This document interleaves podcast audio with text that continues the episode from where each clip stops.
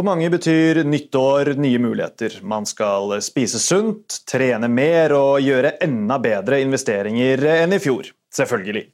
Så hva passer vel bedre enn å starte årets første podkast med en prat om både helse, trening og investeringsmuligheter?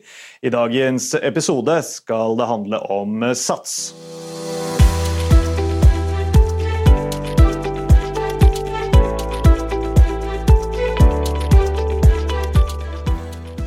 Velkommen til en ny episode av Utbytte, DNB-podkasten hvor vi forklarer hva som skjer i den globale økonomien og finansmarkedene.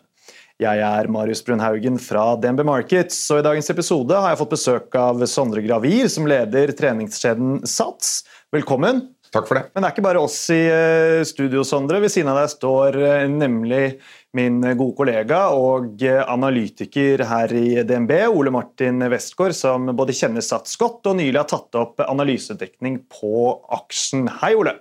Hei, Marius. Jeg er ganske sikker på at mange av lytterne våre kjenner Sats eh, fra før, at flere helt sikkert eh, trener hos dere, Sondre. Men hva som gjør Sats-aksjen interessant, det er kanskje ikke like klart for eh, alle, og det er det vi skal prøve å finne ut av i dag. Og jeg tenkte du kunne starte med å gi oss den korte pitchen. Altså, Hvorfor er Sats spennende for investorer? Først av alt så er det jo eh, det vi gjør som er eh, viktig, og det er jo å sørge for at eh, folk blir sunnere og gladere. Vi er i vekst. Vi gir folk en, en, bedre hverdag, og det vi ser er jo at det er selvfølgelig en stor megatrend rundt fokus på helse og livsstil i markedet. Vi har levert vekst historisk og skal levere god vekst fremover. Og det er klart at med vår skala, i Oslo med 60 klubber, Stockholm med 60 klubber og tydelig nummer én-posisjon i det nordiske markedet, så er vi veldig godt posisjonert for å fortsatt levere på en god vekstambisjon, samtidig som vi har en, en sunn finansiell track record som vi også skal levere godt på fremover. Ja. Dere lyktes med å løpe på børs i fjor, eh, bokstavelig talt. Dere gjorde det, gjorde ikke det? Det var en liten gimmick, dere løp ned på børsen? Ja, vi kan, ikke, vi, kan ikke, vi kan, ikke, sette oss i bilen fra Nydalen ned til Oslo Børs når vi skal møte opp der. Nei, helt enig i det. helt enig i det. Men siden den gang da, så har aksjekursen beveget seg eh, sidelengs. så Hvis vi skal bruke noen litt sånn dårlige treningsmetaforer her i starten, så kan man jo si at utholdenheten, utholdenheten den er på plass, men det eh, virker som det er behov for litt styrketrening. Vil du si at dere er godt posisjonert for å løfte sats til nye høyder i 2020? Ja, Det vil jeg absolutt si. Det er klart vi Fra, fra vårt ståsted så fokuserer vi på det vi skal levere på, uh, og, og, og den, den, tjenesten og de produktene vi leverer til medlemmene våre hver eneste dag. Og så håper jeg at markedet etter hvert ser at, uh, at det er en veldig interessant uh, verdiutvikling også i den aksjen. og Det gir seg utslag i kursen, selvfølgelig, men vi, vi må fokusere på den, den, opplevelsen vi gir medlemmene våre, våre hver dag. og så Eh, skal vi levere godt i henhold til eh, det vi guider markedet på, og skaffe en troverdighet i forhold til de leveransene vi har, eh, så håper vi også at vi ser en positiv utvikling fremover. Vi skal gå litt mer i dybden etter hvert på hvordan dere skal lykkes med dette. her. Men aller først, Ole Martin, så tenkte jeg å høre med deg. fordi Du har som sagt nylig tatt opp analysedekning på satsaksjen med en kjøpsanbefaling. Hva er det som gjør dette til et interessant case i dine øyne? Jeg tror det er tre ting som er spennende med Sats. Eh, det første er jo at de er markedsleder. Og Ser du på hovedstedene, så har de markedsandeler som er helt opp til 50-70% Det vitner om at de har et bra tilbud. Det andre er jo at dette er et marked i vekst. Vi tror at eh, kundene skal trene mer og ikke mindre framover. Det gjør at eh, det, det blir bra tilstig av, av medlemmer, tror vi. Og Det siste er jo at det er en billig prising på aksjen. Det handler i dag på våre estimater på 13,5 ganger inneværende års inntjening. Og du har en utbyttegild som ligger i overkant av 6% Så selskapet får du jo faktisk i dag billigere enn retail-spillere. Og vi vet jo hver eneste dag hva, hva slags utfordringer de sliter med. Det er jo bare å åpne avisen. Tittelen på eh, analysen som du sendte ut, ja, det er vel en drøy eh, uke siden, sier at det er på tide at Sats flekser med musklene. Altså, Hvilke muskler er det Sondre og teamet bør eh, lykkes med å flekse nå i 2020 for at investorene skal bli fornøyde? Det er to ting som er viktig i Sats i 2020. og Det er å drive medlemsvekst og det er å øke prisene. Uh, og På prissiden så tror jeg de har mange artige verktøy i, i, i bagasjen som de kan bruke. Vi ser at de justerer opp underliggende med underliggende inflasjon. Og vi ser også at de er flinkere til å prate om produktet sitt. Lykkes de med det, så kommer man til å ha en bra topplinjevekst, og da kommer investorene til å bli fornøyde. Man skal huske på at i, i Sats er det høy operasjonell leverage. Det betyr at ett nytt medlem har en veldig stor signifikant positiv impact på EBD-en. Sondre, sesongmessig så er det vel sånn at uh, i januar og februar, uh, som vi er inne i nå, også etter sommerferien, da strømmer kundene til. altså Da skal alle trene etter at man har vært på ferie og er uthvilt etc. Og så får du vel samtidig også litt høyere kostnader, personell, markedsføring, slike, slike typer ting. Hvordan ser det ut i år? Nei, Du har helt rett. Altså, det er jo klart at det er sesongvariasjoner i vår eh, bransje. Både mellom månedene og kvartalene. og det er klart at uh, Første måned etter lang ferie, både i januar og i august, er viktige måneder.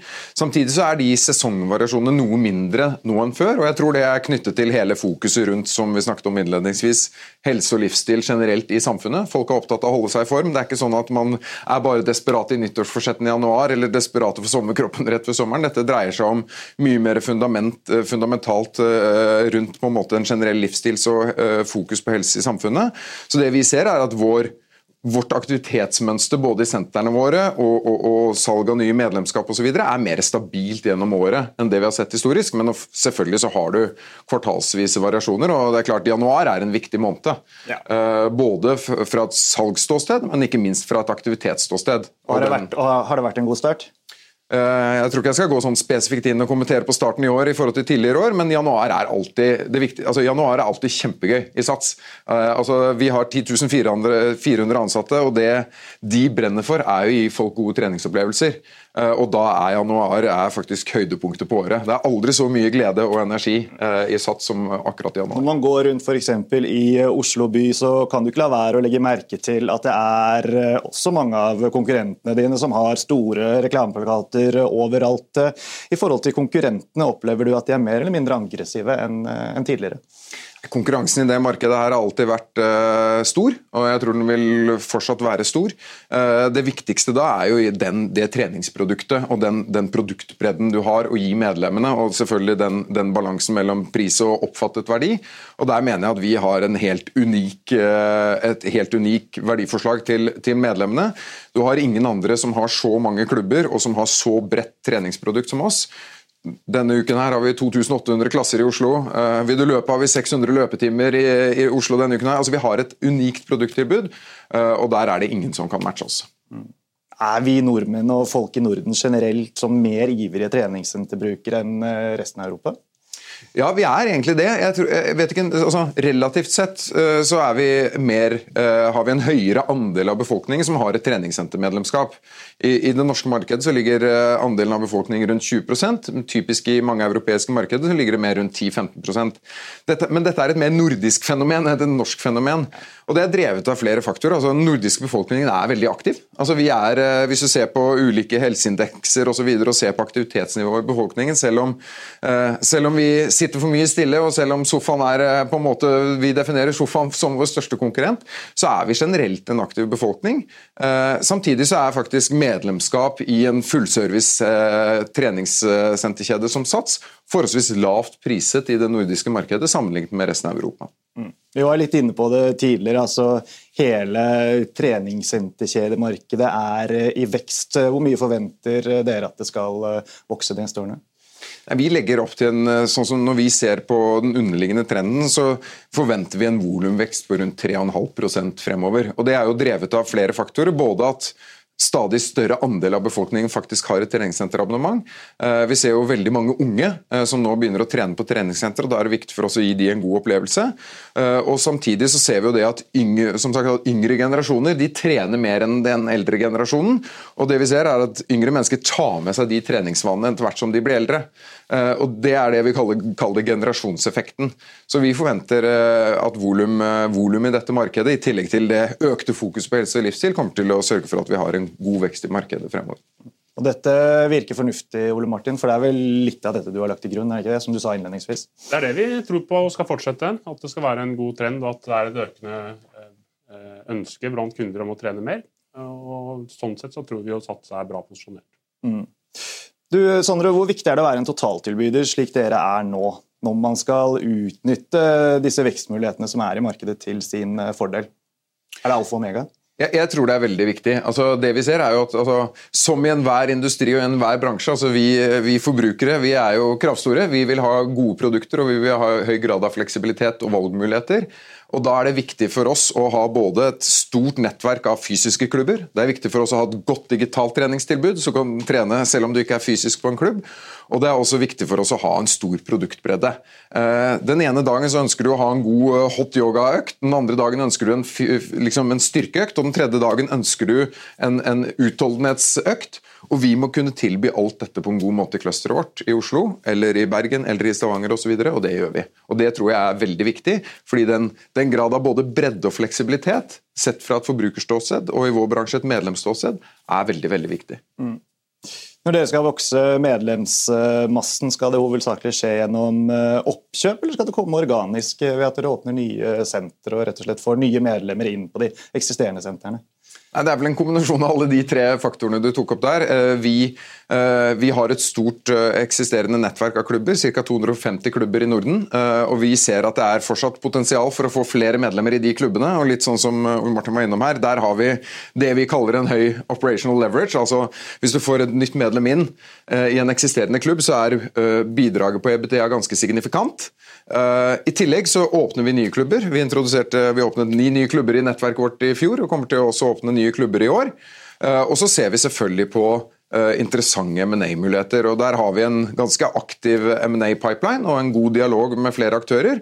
Hvor vi ser at det er fortsatt uh, områder innenfor det vi kaller clusterne våre, innenfor de byene vi er, hvor vi kan uh, styrke posisjonen vår. Og Spesielt i det finske markedet så, så, så har, vi en, har, vi en, posisjon som er i positiv utvikling, men vi gjerne, hvor vi gjerne skulle sett at skalaen i, i, i nettverket vårt Så Det er der hvor dere allerede er etablert, at det også er mest interessant å, å se på oppkjøpsmuligheter?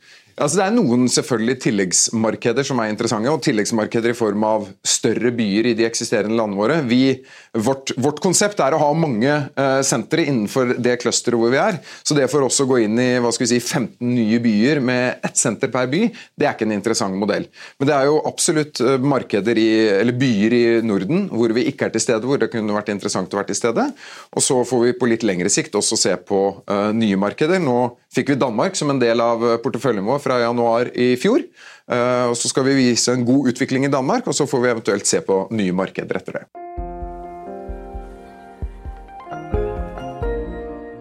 Mm. I Danmark, så ut ifra regnskapstallene, så er det en kjede som, eh, som ser ut til å slite litt. altså Hvordan skal dere lykkes med å snu skuta der?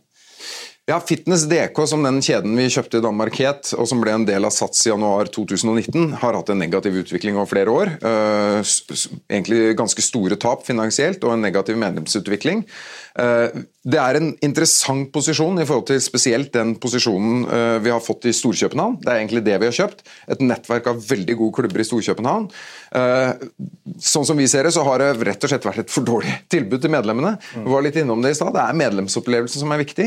Så det vi gjør, er at vi introduserer eh, nye produkter, satsproduktene, den måten vi opererer på i de andre eh, nordiske landene, i klubbene der. Og der ser vi at vi er eh, i ferd med å begynne å snu utviklingen på det som er viktige hva skal vi si, nøkkeltall for oss i driften. Antall besøk per medlem. NPS, altså medlemstilfredsheten, og hvordan vi evner å aktivere medlemmene våre i det danske markedet. Fjørgim kjøpte jo nylig Fitness World i Danmark. Ja. Hvordan tror du det vil påvirke konkurransen i det danske markedet? Jeg tror ikke det kommer til å ha en sånn stor, uh, stor uh, fokusendring for Fitness World i det danske markedet. Fitness World er ledende i det danske markedet, har en sterk posisjon uh, med mange klubber. Eh, kommer jo tydelig fra en lavprisdel av markedet. Pugim er jo en ren lavprisaktør eh, i det britiske markedet, med nå en oppstart også i det amerikanske markedet. Så Om noe så tror jeg det kommer til å forsterke fokuset på å ha en tydelig lavprisposisjon, som er en annen posisjon enn vi tar i det danske markedet, så det tror jeg er eh, fornuftig. Fitness World har som sagt vært en dyktig konkurrent, og jeg tror de kommer til å være en dyktig konkurrent også fremover. Men konkurrenter generelt, Sondre. Hva er det du ser på som største trusselen? Er det lavpriskjedene, er det sånn type konsepter sånn som Barry's Bootcamp, eller eh, sånne nyvinninger som eh, ClassPass? Det er, altså, dette er jo et marked i, i, i, stor dynamikk og forandring, som, som alle markeder. Også fjulet av den teknologiutviklingen man ser i markedet. og jeg tror, altså Du har både tradisjonelle aktører, du har lavprisaktørene, du har konseptaktører, du har aggregatorer, som du nevnte osv. Dette tror jeg er bare veldig bra. Det sørger for at vi, vi, vi kan ikke sitte stille. Vi må sørge for å gi den beste opplevelsen uh, til medlemmene våre hver eneste dag. og jeg tror hvis du ser på lavprismarkedet, så er det ganske etablert i det Norden. Altså Lavpris ble en tydelig del av eh, markedet i, i 2010-2011 og fremover, og er allerede en viktig del av det nordiske markedet. Um, og så har du konsepter som kommer inn. Uh, du har, som du også sier, aggregatorer. Og det viktige for oss da er jo at vi tilbyr fra et medlemsståsted den høyeste verdien og den beste treningsopplevelsen sammenlignet med prispunktet i markedet. Det er der vi vil ha fokus fremover, og der, der er vi i dag. Dere, eh, hvis vi ser på eh, prising, altså dere har ikke like rimelige innstegsmodeller som en del av f.eks. Eh, lavpristreningskjedene. Men det dere gjorde for en liten tid tilbake, var at dere nedjusterte basisprisen, og så har dere i kunden som du har vært inne på, større valgfrihet i forhold til hvordan man vil bygge opp fra en grunnpakke. ikke sant? Dette med at du kan velge yoga, barnepass, personlig trener etc. etc. Hva er det som er fordelene med denne prismodellen? Nei, jeg tror, altså, Det grunnleggende er jo knyttet til det vi var litt innom i stad. Altså, øh, brukere og, altså Vi forbrukere vi ønsker fleksibilitet. og Det å låse inn hva skal vi si, brukerne dine i en modell det kan kanskje være finansielt attraktivt på kort sikt, men det er ikke det riktige på lang sikt. Og Jeg tror grunnleggende på at vi skal du skal betale for det du bruker. Eh, så eh, Hvis du ønsker kun å trene på et treningssenter, du ønsker kun å trene én ting, så skal ikke det koste så veldig mye. Men hvis du virkelig ønsker å trene en stor bredde av våre produkter på alle sentre osv., så, videre, så skal det koste litt mer. Så, det er en... så når Ole Martin får en vill idé om at han skal på yoga i to måneder, så kan han gjøre det, og så kan han gå tilbake igjen til eh, vanlig trening etter det? Ja, Det er ikke noen vill idé. Yoga er jo yoga er en av de største, største treningsformene nå i, i, i de nordiske hovedstedene, så det syns jeg er en utrolig god idé, Ole Martin. Jeg tror Det som er viktig med den nye prismodellen, jeg tror jeg at eh, i større grad dere får kunden innenfor døra, og så har dere mulighet til å prate om produktet deres snarere enn bare pris. Ja, for Det var egentlig det som jeg tenkte litt på. altså Hvilke muligheter gir dette her dere til å oppselge? altså Hva er det som er, hva er nøkkelen for at medlemmene faktisk går til det steget og bygger på abonnementene sine? For det er jo det dere ønsker. En Nøkkelen til det er jo at produktene er verdt det og er gode. og Det er klart at det, det ser vi. og Det vi ser nå, er jo at gjennomsnittsprisen øker. Ikke fordi vi nødvendigvis øker prisen, men også fordi medlemmene våre kjøper en større produkttilgang. Og det er klart at Hvis vi evner å sørge for at de klassene, de spesialkonseptene, den yogatimen Ole Martin skal gå på osv., er en fantastisk opplevelse, så vil medlemmene etter hvert også utøke medlemskapet sitt. og Det er det vi ser. og Derfor ser vi også en positiv utvikling på medlemsinntektene, bl.a. drevet av dette. Men som sagt, for meg så det, kommer det ned til liksom prinsippet om valgfrihet. Du skal velge om du vil ha binding eller ikke. Du skal velge hvilke produkter du vil betale for, basert på det du bruker. Det er da du får fornøyde medlemmer over tid. Mm. Dere kan eh, oppjustere prisene kan dere ikke det, på eksisterende kunder, altså på de avtalene som dere har. Har dere noen sånn policy på hvor mye dere kan heve prisene på medlemskap? Eh, eller er det en sånn hele tiden en kontinuerlig test eh, der dere på en måte vil unngå å tråkke over den grensen hvor det får negative utslag? Nei, altså det, det, vi kan gjøre, er å inflasjonsjustere eh, medlemsprisene hvert år. Uh, og det gjør vi. Det er en helt naturlig utvikling i henhold til uh, på en måte resten av prisutviklingen i markedet. Og så er det jo klart at På listeprisene og på de produkt, nye produktene vi introduserer, så kan vi sette priser selvfølgelig dynamisk basert på, på, på etterspørsel og popularitet på produktene. Uh, men, men, det er viktig for meg å si at hvis du som sagt ser på trening, så er det en forholdsvis, forholdsvis lav priset gode. Hvis du ser på hvor stor andel av, av fritidsforbruk forbruket for eksempel, som nordiske og norske befolkning bruker på trening, så er det ganske lavt sammenlignet med resten av Europa. Så jeg mener jo at det å få et satsmedlemskap hvor du kan trene så ofte du vil og trene så variert som du vil, eh, for rundt 600 kroner måneden, det er et røverkjøp. Mm.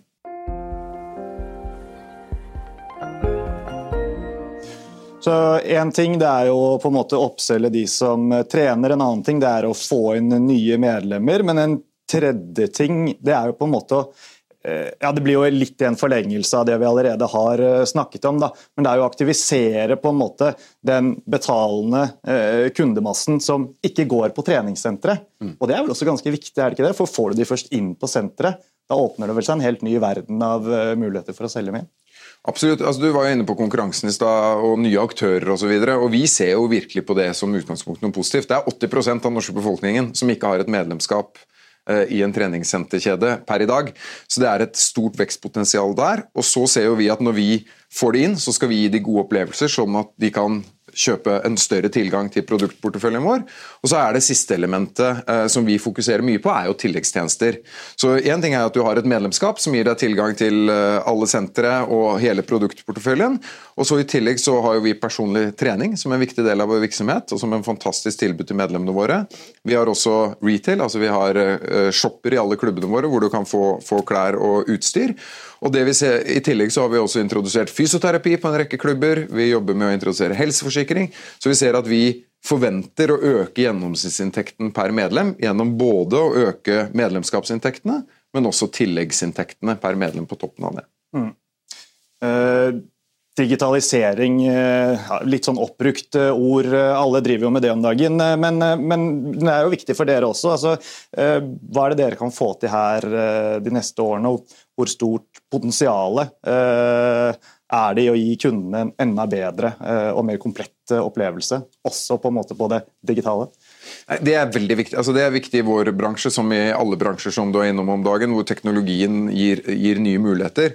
Uh, nå er det dessverre sånn, jeg vet mange kanskje skulle ønske det annerledes, men trening er nå en fysisk greie. Du må svettes litt, og du må få opp, uh, få opp pulsen litt for å få effekt uh, av treningen. Det bra, det. Men det er klart, vi kan, vi kan gjøre treningsopplevelsen mye bedre med gode digitale produkter rundt treningsopplevelsen. Så vi investerer mye teknologi, og dette er knyttet til både å aktivere de medlemmene som vi gjerne skulle hjulpet litt på veien, så de trener litt oftere.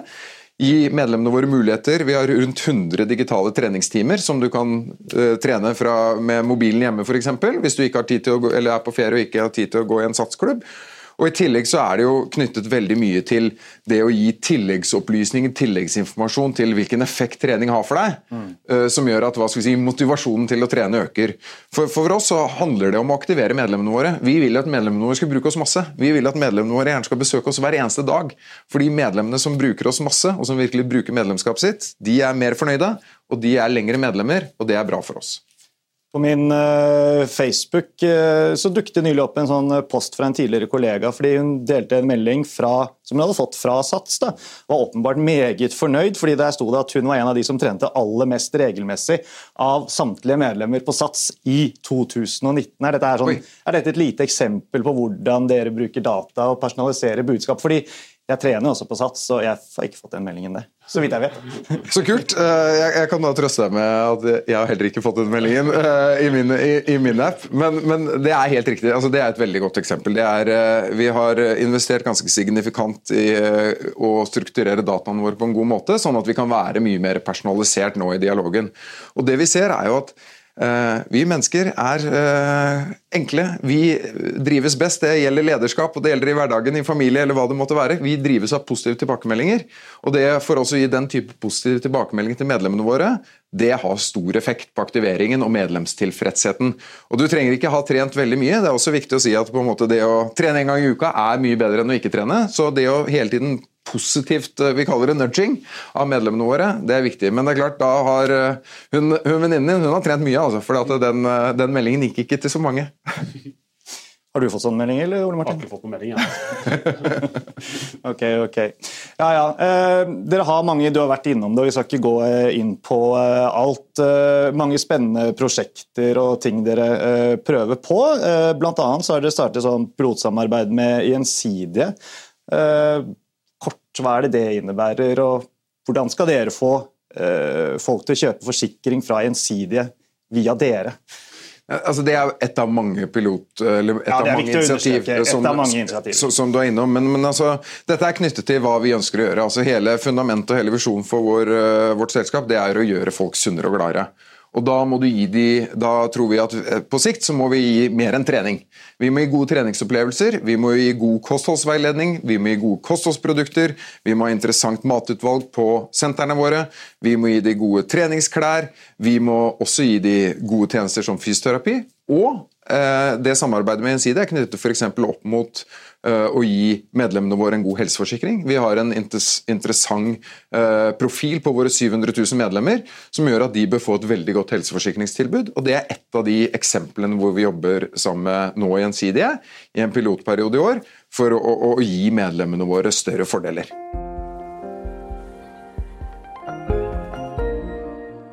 Bra. Jeg tror vi har eh, kommet til veis eh, ende. Jeg bare Som en sånn eh, avslutning, som du har vært inne på, altså dere har en kampanje gående nå hvor dere ser på sammenhengen mellom en aktiv kropp og en sterk hjerne.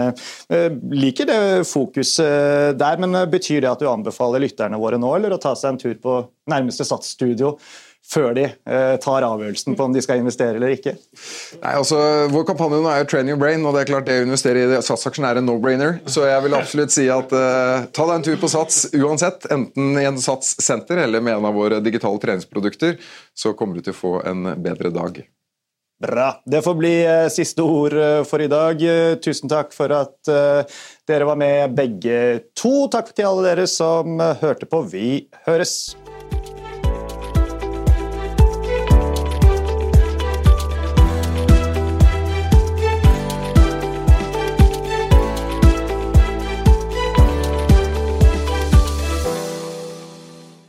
Denne podkasten og dets innhold skal anses som markedsføringsmateriell fra DNB, og må ikke oppfattes som investeringsanbefaling eller som investeringsanalyse. Innholdet skal heller ikke anses for å være investeringsrådgivning tilpasset den enkelte kundes behov. Informasjonen som gis i podkasten er kun ment som generell spareveiledning, og er ikke ment å utgjøre juridisk, finansiell, kommersiell, skattemessig eller regnskapsmessig rådgivning. Innholdet i sendingen er ikke gjennomgått eller godkjent av DNB Markets avdeling for analyse. Alle uttalelser reflekterer DNBs vurderinger på tidspunktet for den aktuelle sendingen, og kan i etterkant endres uten nærmere beskjed. DNB er ikke ansvarlig for hvordan informasjonen i podkasten benyttes eller tolkes. Informasjonen som henviser til historisk avkastning i finansielle instrumenter, en finansiell indeks eller prognoser, gir ingen garanti for fremtidig avkastning. DNB gjør oppmerksom på at enhver investering i et finansielt instrument er forbundet med risiko for økonomisk tap. Finansielle instrumenter kan både øke og minske verdi, slik at avkastning kan bli negativ som følge av kursfall. DNB tar intet ansvar for direkte eller indirekte tap og kostnader som måtte oppstå ved bruk av den informasjonen som gis i podkasten.